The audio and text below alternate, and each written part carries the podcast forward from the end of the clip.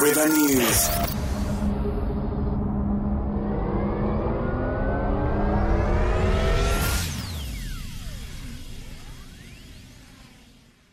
Showers and thirteen degrees for Albury-Wodonga. Good morning, I'm Wade Stevens. The E P A's performance is under the spotlight with an independent assessment of the environmental body beginning in town tonight. Mark Blackman has more. Wodonga will tonight be the first Victorian town to conduct an independent inquiry forum into the E P A. seventeen communities across the state are being consulted in hopes of steering the future of the environmental body. The inquiry will report back to the Minister for Environment by March thirty-first next year. Friday's national launch of the Spirit of Anzac Centenary Experience saw hundreds of dignitaries visiting the touring expo, from local politicians to the top brass of the Australian Defence Force. Prime Minister Tony Abbott unveiled the thirty-five million dollars look into our past, saying our armed forces are a very important part of keeping our nation safe. This is an exhibition which focuses on the work of our armed forces in the Great War, starting uh, uh, with Gallipoli, uh, but obviously there is a continuing job that our armed forces do, and that's acknowledged and recognised by this travelling exhibition as well.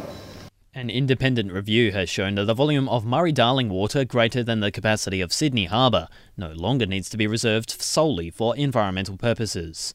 A stock take made by an independent review panel shows that over five hundred gigalitres can now remain in the basin, becoming available for local irrigators.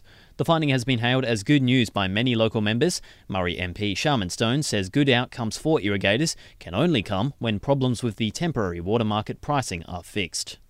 And motorists in Corryong will be frustrated by the news that their hometown is now the hub of the highest fuel prices in the state.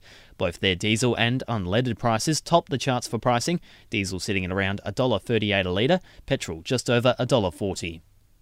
Now to sport, and it was all square with just ninety seconds to go before the Albury-Wodonga Commercial Club Bandits were again called to stand tall.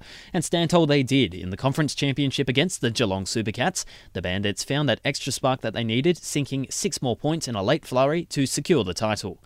They'll now ride that high, travelling to Dandenong to take on Mount Gambier for the C B L title this weekend. Finally, in the T D F L, Kiwa Sandy Creek have suffered their first loss for the season, Tallangada getting up by ten points. The Hoppers bounce straight into the grand final, while Kiwa Sandy Creek will get a chance at redemption playing Chilton this weekend, who were twelve-point winners over Faguna in the other semi-final. That's the latest border news and sport.